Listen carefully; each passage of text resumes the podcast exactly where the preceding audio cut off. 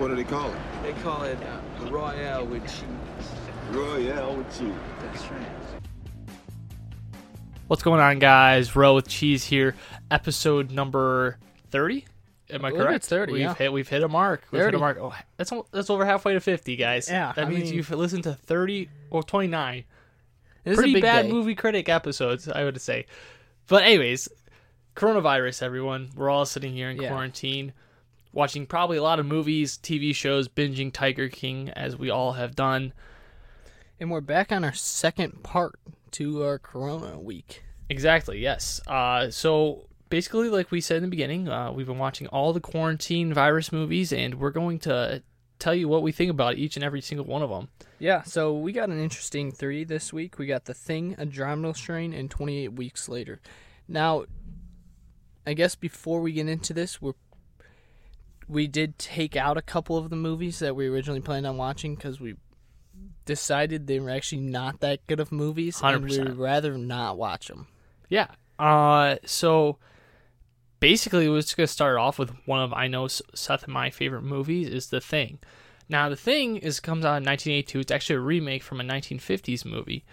And uh, when it was first made, it was not received that well from critics. It's uh, directed by John Carpenter, and uh, you got Kurt Russell as the main lead in it. Oh, And it's Kurt like- Russell. It's a fairly lower budget horror movie. Obviously, you got John Carpenter who did Halloween back then, and this is, I think, I don't even want to say it's a second. Don't quote me on that one. But um, this is one of his first couple movies, you know, and uh, it uses it relies on practical effects throughout the whole movie, which really makes it like stand up. I think for all of time. Yeah, I And- think. go Go ahead. I was just gonna say that it's not really a it's a virus movie in the sense of like this alien life form is infecting everyone, so that's why it's kind of on this. And they're definitely they're in Antarctica. It's this group of like research team in Antarctica, and they start getting hunted by this alien thing that can change its appearances to whoever it eats next. Like it absorbs them, it can look like them then. Yeah, so it's a virus ask. I was just gonna go on about how why we like it so much, and one of the reasons is the practical effects, which I think most anyone that talks anything about movies is gonna say practical effects is better than well most of the time practical effects outlives other stuff. Yeah, hundred percent. In Because any C- way? yeah, CGI keeps getting better and better. So, old ones look exactly bad. old movies with a ton of CGI just don't hold up anymore, and especially as you see, like even if you go back and watch like Adve- Avengers, for example, at the time that was crazy, but the whole thing is all green screen and CGI, and now it doesn't even it holds up, I guess, but it doesn't look anything near as good as the. yeah, I think that was a bad the thing. How is that back then? That's only eight years ago, and it already doesn't look well, that I, great. I think I think Avengers still looks great. I, mean, I think it looks okay. No, I'd even say at it- Transformers. The first one looks really good still. Yeah, but it- I'm just saying Avengers is like 2006. it's not a really good color scheme. It's kind of dark because they had to use it to make the Yeah, good okay, CGI and stuff like that. I that. What I'm saying is like you can still notice it. Like it's a noticeable CGI and green screens throughout the whole. I just think practical effects is better. Period. Yeah, I, I, think mean, they last longer, and also they just look better because I think when your eyes are looking at something that's like computer generated, they automatically can tell versus if it's like a real thing, which practical effects are. Yeah, but I, I would say there's problems with like certain things. Like, I think really the only way they could do something like Transformers or Avengers, to the extent they Yeah, did with CGI, is with I- CGI. I agree, yeah. I mean, Oh no, 100. there's not much they could do. But this this is very interesting because they could do practical effects because it's basically all based in one little square. Because they have the building, and they have another building, and Well, that's yeah, that- that's it. that's why they were able to keep uh, the budget down for this movie is because, like Seth said, the set is very And it's small a- and secluded mostly. I mean, and the background is just snow. So- exactly, yeah, they didn't have to do too much with that. Um, I just want to say this movie was not, like I said before, was not critically well received. It has a 57 Metacritic score, um, but yet this low. movie, uh, over almost 30 years later, actually, my bad, almost 40 years later, has garnered so much praise and attention, and a lot of people have it in their easily their top 50 favorite movies. Oh, and this is only an hour and 49 minute movie, so that's always a plus side. Exactly. And the one thing I wanted to say is I did a little research on it is that um, many people blame ET for the reason this movie flopped so hard at the box office because a week before ET obviously comes out and the whole story of ET is this this extraterrestrial, but it's like this nice friendly one that you want to be friends with, like you want your kid to be friend with, like It's real nice. And then the thing comes out a week later with an extraterrestrial that's only goal is to kill everyone in sight. So a lot of people blame that. And just 1982 was also just filled with sci-fi like thrillers. Like you had The Thing, you had Blade Runner, you had Star Trek, Wrath of Khan. I mean, you had a ton of movies coming out that year to compete for that sci-fi. And I feel like these people maybe just got burnt out on sci-fi. But I just always thought it's crazy because if you look at today, like you'd be hard pressed to find people that hate this movie. But I guess in 1982, I mean, just the praise was not there. Yeah, I, I definitely think this is one of Kurt Russell's best roles. I mean, we have him in The Hateful Eight, which I think he plays a great role. Once Upon a Time in Hollywood, he Once little Upon a Time in. Hollywood. But I, I do think this is one of his best movies. And I, I know Caleb mentioned it while we were watching the movie, but he definitely is different in this movie compared to him older. It's like almost he's not two different people because his voice is so distinct Yeah. that like you can easily pull him apart. Like even if he's in a cartoon, you could probably guess that's Kurt Russell. But from him going from a young age acting to an old age acting, he really is a little bit different. Yeah, yeah. I mean, he can, you can tell he's a lot more. He's a lot more serious in the thing versus Yeah. like Oh, things like sure. Hateful Eight. But that's also a little Tarantino. You know, he's a little more like funny. But he's also in like things like Big Trouble in Little China, which is another John Carpenter movie, which is not as serious, you know, as The Thing, for example. But um, I mean, let's let's get into the movie a little bit. I mean, this movie opens with a very confusing scene. Uh, basically, a helicopter is chasing down this wolf, and the the helicopter is full of Swedish people, Swedish researchers, and they're shooting at it. And this wolf runs into the American research facility, and the Swedish obviously there's a language barrier to start shooting at it, and so obviously the Americans shoot back and kill them. Yeah.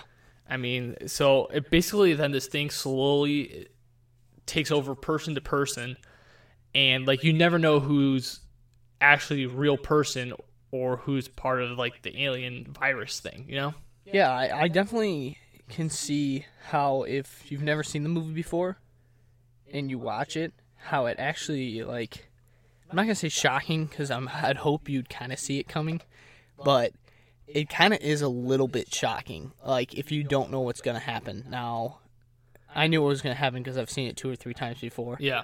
But like the first time I watched it, it was actually like, I mean, you didn't really know what it was. It was kind of like, I guess I could compare it to. It reminds me a lot of Color Out of Space, or Color Out of Space reminds me a lot of yeah, that's yeah. I kind of agree with the way they So- uh, practical effects. Yeah, um, I just feel like this movie. I think John Carpenter in general is one of the best to build up suspense. Like even if you think about Halloween, how simple Halloween is, the whole movie is suspense virtually. I mean, there's a couple jump scares and stuff like that, but the movie is basically all suspense building up with the music. And that's another thing I want to hit on. The score of the thing is just crazy good. I mean, it's just one of those scores that just like lives on forever in your head, you know, kind of like Jaws or Jurassic Park. But what I'm saying is John Carpenter, his ability to build up suspense is like you're sitting there, and you're constantly like pointing fingers, like, okay, is he infected? Is actually he infected? Like, because you don't know everything happens off screen, so you're kind of in the same shoes of Kurt Russell because it's all kind of from his perspective, and you're sitting there like you only see what he sees and you don't know who's infected. And you can, if after a couple watches, you know, you can start seeing like how things Yeah. happen and who got bit or whatever. So I just find this movie to be like super suspenseful, and that's why I think it's a horror movie. I, I there are actually a couple creepy parts, but like yeah. I mean, I'd it's more of a thriller almost. I'd say the alien's very unique, where most things that I've seen haven't Yeah. done it, especially in 1950. I mean, granted, the older we go back, probably the less movies I've seen, but even nowadays, like I said, the best comparison of this thing would probably be Color Out of Space. And I really haven't seen any other movies that's like this because you really don't know what it is, and you really don't know how it works. Basically, it somehow Crash like, landed. no, well, I'm saying like how it works. Oh, like how? alien. Yeah, yeah. Basically, either it bites you or something like that. I think it has to get like a hold of your bloodstream, and then basically you turn into it slowly, and Yeah. you don't know what it is. Like it's not like a pronounced alien. Like it's just kind of like a creature. Yeah, and uh, the one thing that I think they do that's pretty unique to this movie, I would say, is there's not a lot of guns used. Yeah. Instead, the focus is on flamethrowers, which I just think is a great addition. Like, it's so such like kind of a small thing to add because like you could they could have easily just done guns or something, but flamethrowers just adds an extra like kind of craziness and Yeah. like Yeah. I, Well, I think it was a really good choice going with flamethrowers versus like just a gun because this is cool. Let's just be real, flamethrowers are cool. well, that's I really mean, the only way to kill it is by burning. yeah, it's true too, which also helps a lot. But um, Yeah, I'd agree. Um, so I really liked it. I think it's one of the, uh, I, like, it's definitely in my top probably twenty-five for sure movies ever. I think it's one of the greatest horror movies ever made. I think it cracks my top ten horror It- movies. no, it's in my top ten horror too. Yeah, that's what I was gonna say. Um, I also think a really cool perspective in the thing that we can relate to right now is um, just like they're sitting there and they're constantly blaming the craziness on being quarant like the quar- being quarantined up just around each other the whole time makes things so much worse because people start losing it and like they're just you don't know who's who, who's bad. And it just adds to this like sense of like there's no real escape because they're in Antarctica, right? So they have to figure out they can't just like leave. Like it's, Yeah. it's a big deal, which I think is a good perspective. You know? Yeah, I'd agree, and I'd say, I guess, bringing it back to kind of a more of our modern situation with everyone being in quarantine, as you guys can probably see, people that have a little bit of anxiety, probably their anxiety is amped through the roof now, and you can probably tell that there's they're not freaking out, but they're a little bit on edge, Yeah. or a lot on edge in comparison to what they normally are, and that's kind of how it plays out in the thing with them being all in one not one building like Yeah, yeah, and that's also I, was gonna say one of my favorite parts of the movie is uh the doctor. yes The yeah. doctor figures out kind of what's going on before anyone else, and he just loses it. Wait, no he was the biologist Was he the Uh, biologist? Yeah, the he biologist. the doctor is, yeah, yeah, He like he figures out that this this thing is like going person to person, infecting them, and he just loses it. He destroys everything because he knows this virus or this alien thing. Its only goal in life is to keep spreading, to stay alive. yeah his, So name, he- he- his name was Dr. Cooper Yeah, yeah. believe. So he knows he's screwed if this thing gets out. So he just destroys all the radio equipment, destroys anything because he's like basically it spreads he's so like, he's like basically we're not going to stop it. So we just need this thing to die and die here. Like it, Yeah. we can't let it get out anywhere else. Just let it die here in Antarctica. yeah because nothing can survive that cold weather Yeah. And it, or at least if it can survive, it would be frozen like it did in the beginning. yeah exactly And uh, little, I mean, you got. I just gonna say a little spoiler. No, not yet. I, I, got- do you got any nitpicks with this movie? That's what I was first gonna say. honestly I really liked how it's done Yeah, I didn't really have too many nitpicks I mean I I guess like I mean, I guess there's like a couple strange parts, like the basement.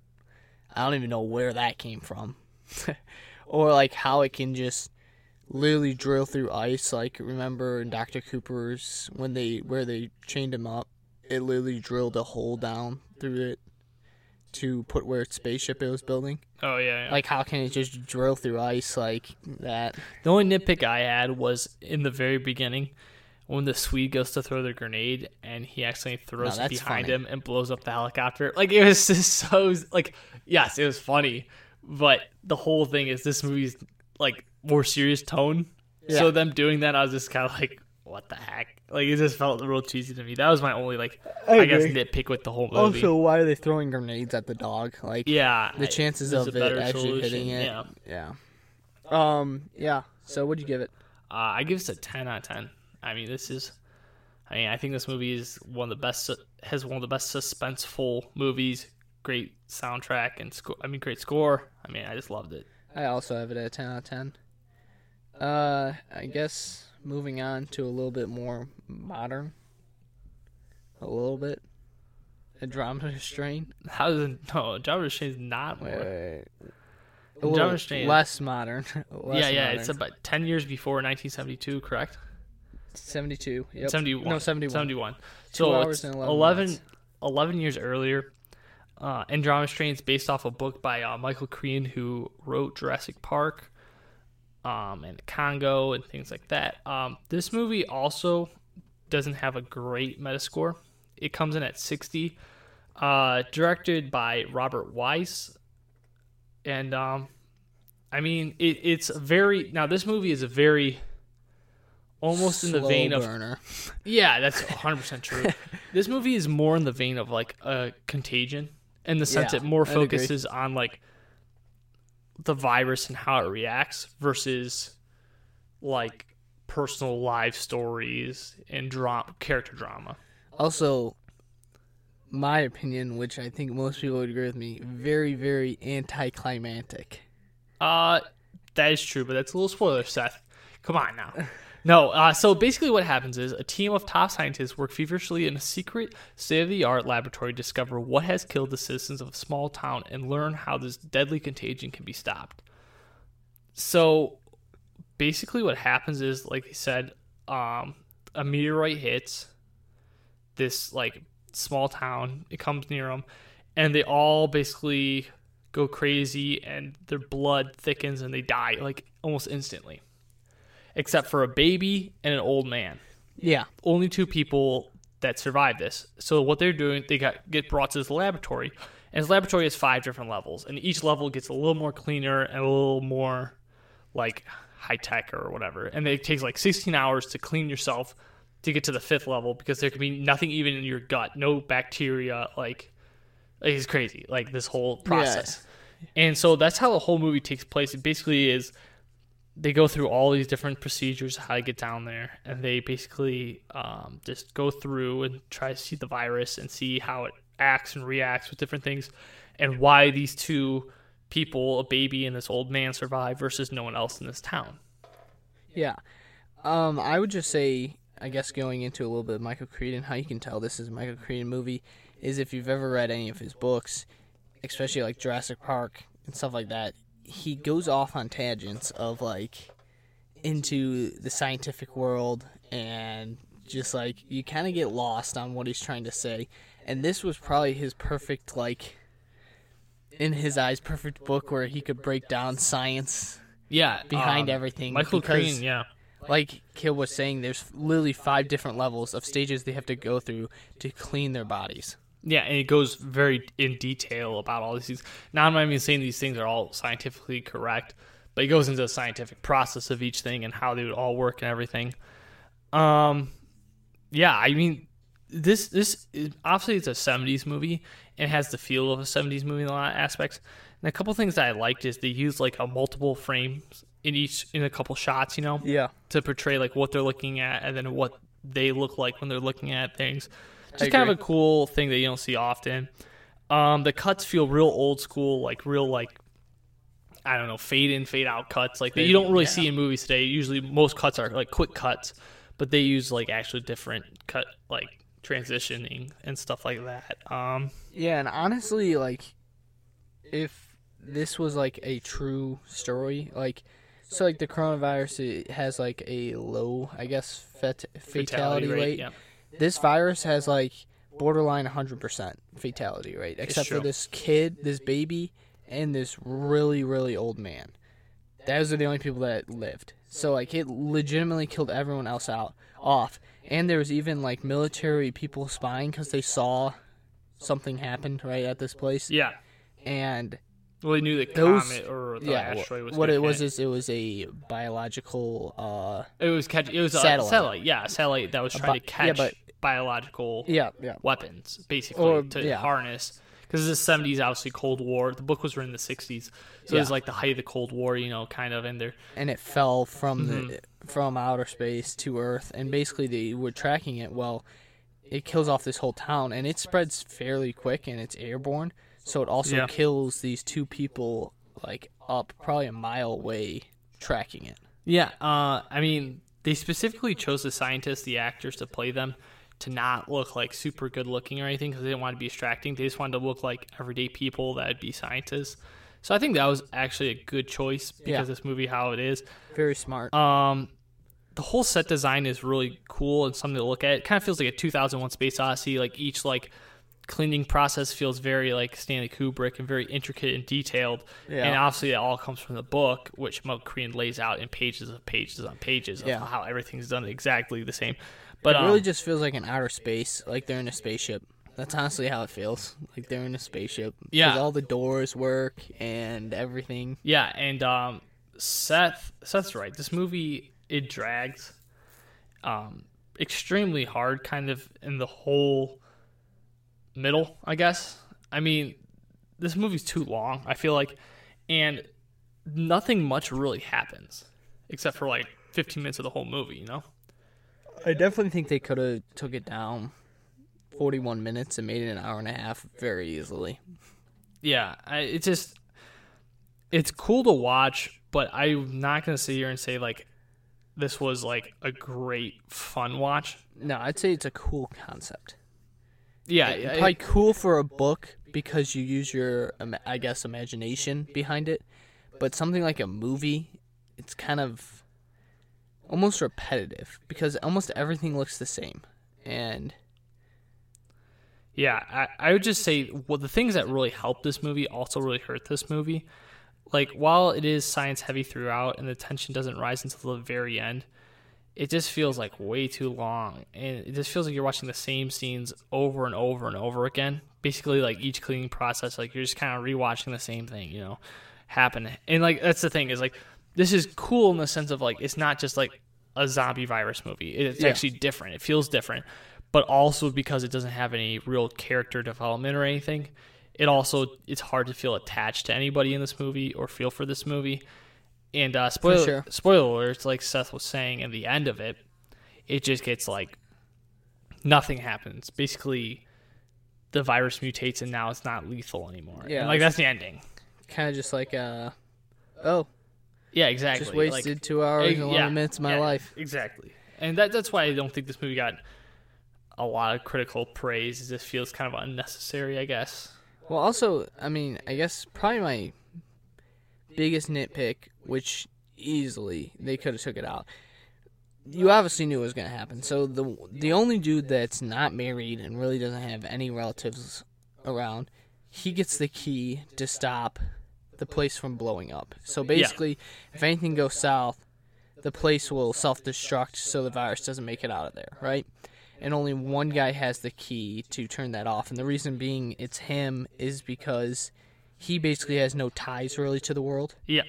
So he's not going to be like, "Oh, I want to see my family." He's going to have more of like a grasp on hey, this can't get out to the whole world or destroy the whole world. It's not about me. And so then in turn you know in the end a scene's going to happen where the place is going to self-destruct which happens and my nitpick behind it all is they only put like one key slot for you to turn off the self-destruct thing on each level Yeah. It feels and the really thing being is there's four or six doors that close so unless you're in that exact room you can't turn it off basically Yeah, that's what I was gonna say. Is like the ending, the suspense that they put in there just feels really forced. Like it didn't Oh, need to be like that. 100%. It, it was 100% forced. And the only reason they did that is because of the ending. Like, That's true. Yeah. Uh. So what'd you give it, Seth? I gave it a 6 out of 10. Yeah, that's exactly what I gave it to. I just wasn't in love with it. Just wasn't invested. Yeah. It. I mean. I'm not saying I'll like never a- revisit because there was some cool things he did. Like I said, the transitions, the multi multiple shops shots per frame. Well, it wasn't an awful movie at all. No, it was just, just- kind of slow. Yeah, and, it's true. And also, we watched it kind of late at night too, which probably didn't help in that sense. But yeah. Sure. Uh, moving on to our third and final movie of the podcast. Yeah, we have 28 weeks later, which is basically like every other movie where, or every other sequel where you have the first movie low budget and then the first movie does really well, and then it turns into a really large budget second movie, and you can always tell they take a little bit away from the story for effects. Yeah, so tw- 28 weeks later is obviously the sequel to 28 Days Later, which we talked about two podcasts ago, and uh, it comes out five years after, and it's no longer directed by um, Sam Raimi anymore. It's now directed by uh, Juan Carlos Fresnadillo. Um, obviously, this time though it has a bigger cast. Obviously, they have Jeremy Renner, and obviously Jeremy Renner's not super big at this point either, so I can't really give him like too much credit. But he's in this movie, plays a main role. Um, this movie just feels really, um, I don't know. It kind of same thing with Andromeda Strain. The reasons that the, the things it does better is better because they have more money, but also because it has a bigger budget, it really suffers a lot. Okay, so what they did with their money is they did obviously a way bigger like wide shots. They did a ton of wide Yeah, shots. it had a lot England. of extras. They had yeah. Yeah, and just like z- they put more detail into the zombies, so like they could hold your attention on the zombies. Like in the first one, they never really had like the shots like they had with the dad. Yeah. You know, where it sat on him for a quick minute. Like in the first one, it was kind of like you saw him coming by, or you see him running up the stairs quickly. Like Yep. it wasn't like a shot on shot of a zombie, like in holding it there. And the, I think that's what happened with the money. And they also had like the helicopter scene where the helicopter comes down and chops off a bunch of zombies' heads. It was a pretty cool kill scene. not Yeah, it was. Honestly, it was really cool, but that's what another thing they did with their money, which probably cost a lot of money. Yeah, a lot of like CGI A lot of uh, like vehicles. Yeah, this movie just has a way bigger scope, and because of the way bigger scope, it lacks the intimacy of the first one, where the first one really focuses on like just Characters. two, three people, you know, and really digs into them. This movie feels like you're not really following anyone. Even though I will say though, the best part of this movie is the beginning first five minutes. I think the or maybe ten minutes. Yeah, that was First really ten good. minutes is one of the best zombie scenes I've ever seen in any movie. It's super like intense, thriller, cr- like crazy. It kind of feels like how you would act it out. I just I think that very first scene for me redeems so much of the movie. Yeah, the first scene was awesome. Yeah. Uh, so basically, it's this little synopsis. It's six months after the vi- rage of virus was inflicted on the population of Great Britain. The U.S. Army helps to secure a small area of London for the survivors to repopulate and start again. But not everything goes according to plan. I have uh, one big nitpick, but I'll, I'll give it later. Um, obviously, it's focused on this family Yeah. and the drama that ensues the whole family. I'm not. I'm not gonna spoil it really with the family because that's basically the whole movie. Yeah, but also I was gonna say is the whole like backbone, I guess, of the movie, which it really doesn't have one because this movie is so like more focused on this like zombie kills and cool shots than it is on actual like developing anything. Oh, for sure. Because the whole backbone of this movie really doesn't make any sense. Like, basically, you find out people can be infected, but not fully infected, and it just it just creates a lot of. Obviously, it's what causes all the drama, but Well, I don't know. It just feels It's like they had natural antibodies to it, yeah, but they're still infected though. so they they don't they don't have like the symptoms of the zombie, but they can still pass it. So it's like they're a carrier. Yeah, exactly. Um, but they're not a carrier till they're bit. And I mean, there's just a lot in this movie. Like the zombies. If we're just just breaking down the zombies in comparison to other movies, like World War Z, the zombies are pretty dumb. They're only attracted to sound, really. And for some reason, they're the quickest zombies you've ever seen, and Sure. pile up on top of each other. Don't break anything. to go after, they'll do anything to go after food or whatever, you know. Yeah. Um, And then you have like I Am Legend, which really isn't zombies; they're more mutant vampires. esque things. Yeah, and they're just I I guess you really couldn't even put them in the zombie category.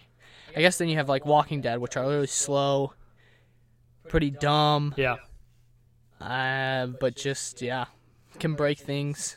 You know, they're probably like the more realistic, except they live forever. I think I think the 28 Days Later series has like the fastest turning zombies because we're talking That's like true. 20 Well- seconds. In World War Z, It's three minutes, I thought, or something like that. it's a span between like 10 seconds and 3 Oh. minutes. So well, like maybe I'm wrong. the then. one guy turns in 10 seconds and the other ones turn in like 3 minutes.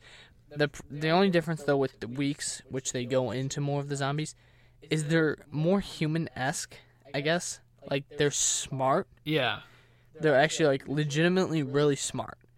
And like they can pick up items and beat you with it. yeah. See, just was like exactly that was a whole nother thing. Is like they have this whole subplot of being chased down by one in particular zombie throughout the whole movie, pretty much.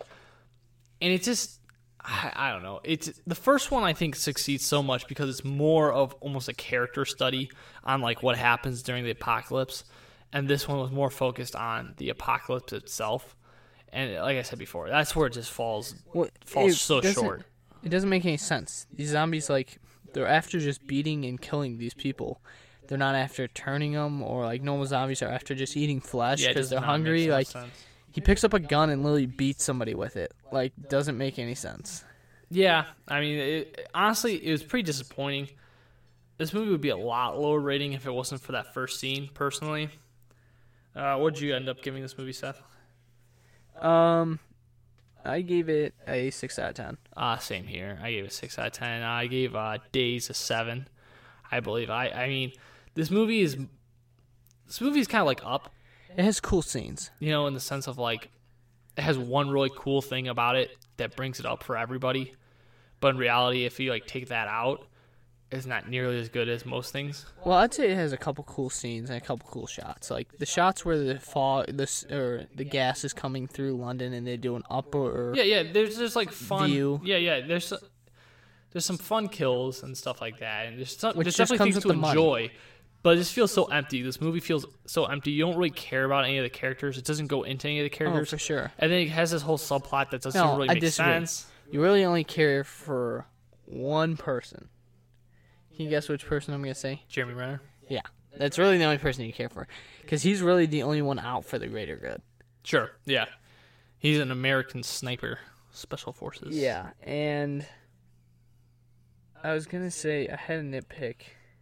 I mean, there's a ton of nitpicks. Yeah, but it was like really. Oh yeah.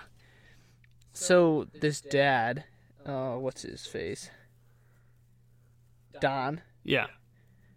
He has obviously he's high up, but not in the military. He's high up in the village, right, or the town, whatever. Yeah. So he basically runs that motel. Yeah. Is really what his job is. He runs the whole motel. Yeah. Or Or, yeah. Thanks. uh, yeah, skyscraper. whatever. Yeah. He runs the whole skyscraper.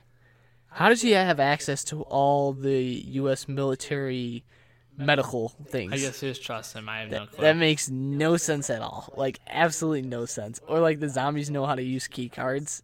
Yeah, yeah, yeah. Like, uh, so this movie is enjoyable. Maybe just watch the first scene and turn it off. Honestly, that that would be like a cool like clip scene. Yeah, I agree. The ten minutes, and it's like A ten minute clip. Yeah. it's basically as deep as the whole movie gets for the rest. So you're not like missing anything by watching the other hour and twenty minutes of it. You know? yeah, that's a good point. Yeah, you like you, you get as, just as much detail as you do in the first ten minutes. So All right. Yeah. Uh, I guess another thing coming up. I don't know if we said.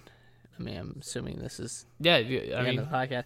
We're gonna do the, our Pixar series. So if you follow us on Instagram, you know that we're doing a Pixar series. What What's the your favorite? What's your worst? yeah, we're Uh, trying to get a poll, and then we'll basically what we're gonna do is we're gonna combine both of our favorites, do kind of like a point system, and then make a Royale with cheese official top 22, 22 Pixar movies, some ah, something like I that. don't know. Pixar list, and then we'll do a whole podcast would like breaking to- down our list. I would also like to review. We could probably do it in one episode. The Pixar clips, Yeah, that'd be cool. Are you talking about like the shorts? the shorts, yeah, Yeah, that'd be like the fun. before movies, because they only they have as many as in the movie, but they're only like Yeah, maybe we can just talk about some of our three favorite minutes ones. long. Yeah, Yeah, I th- I do think the Pixar shorts are, are some of the best thing, works. Yeah, some of the things that like really set it Pixar apart is by having these like little three minute shorts, and I think are just most of them are absolutely genius and awesome. I Yeah. personally, I think. Oh, for sure. It, well, I, I think when you only have three minutes to use, you put the best stuff you have in it. You're not sitting there and you're not doing. It's really tight. Yeah, yeah. you're not doing filler. Yeah, exactly. So you're gonna do what's the most meaning, and like some of it's just kind of wild. oh if yeah, I'm it- being that's- honest. yeah, they don't really don't hold, they don't hold back on a lot of times animation styles or stuff like that. So it's really enjoyable. Yeah. Uh, so basically, there's one more quarantine coronavirus esque episode that we'll do our Pixar ratings, and Yeah, then so we'll give us see a from follow. there. Yeah, On uh, Instagram, Royal Cheese Podcast, DM us with any questions. and also royalcheesegmail.com. Royal Cheese Podcast. At Podcast gmail.com. at gmail.com. Yeah, if you have any questions, concerns, guys, that's three episodes. Hopefully, this is actually episode 30 because I could be wrong. But till next time, peace out, guys. Yep.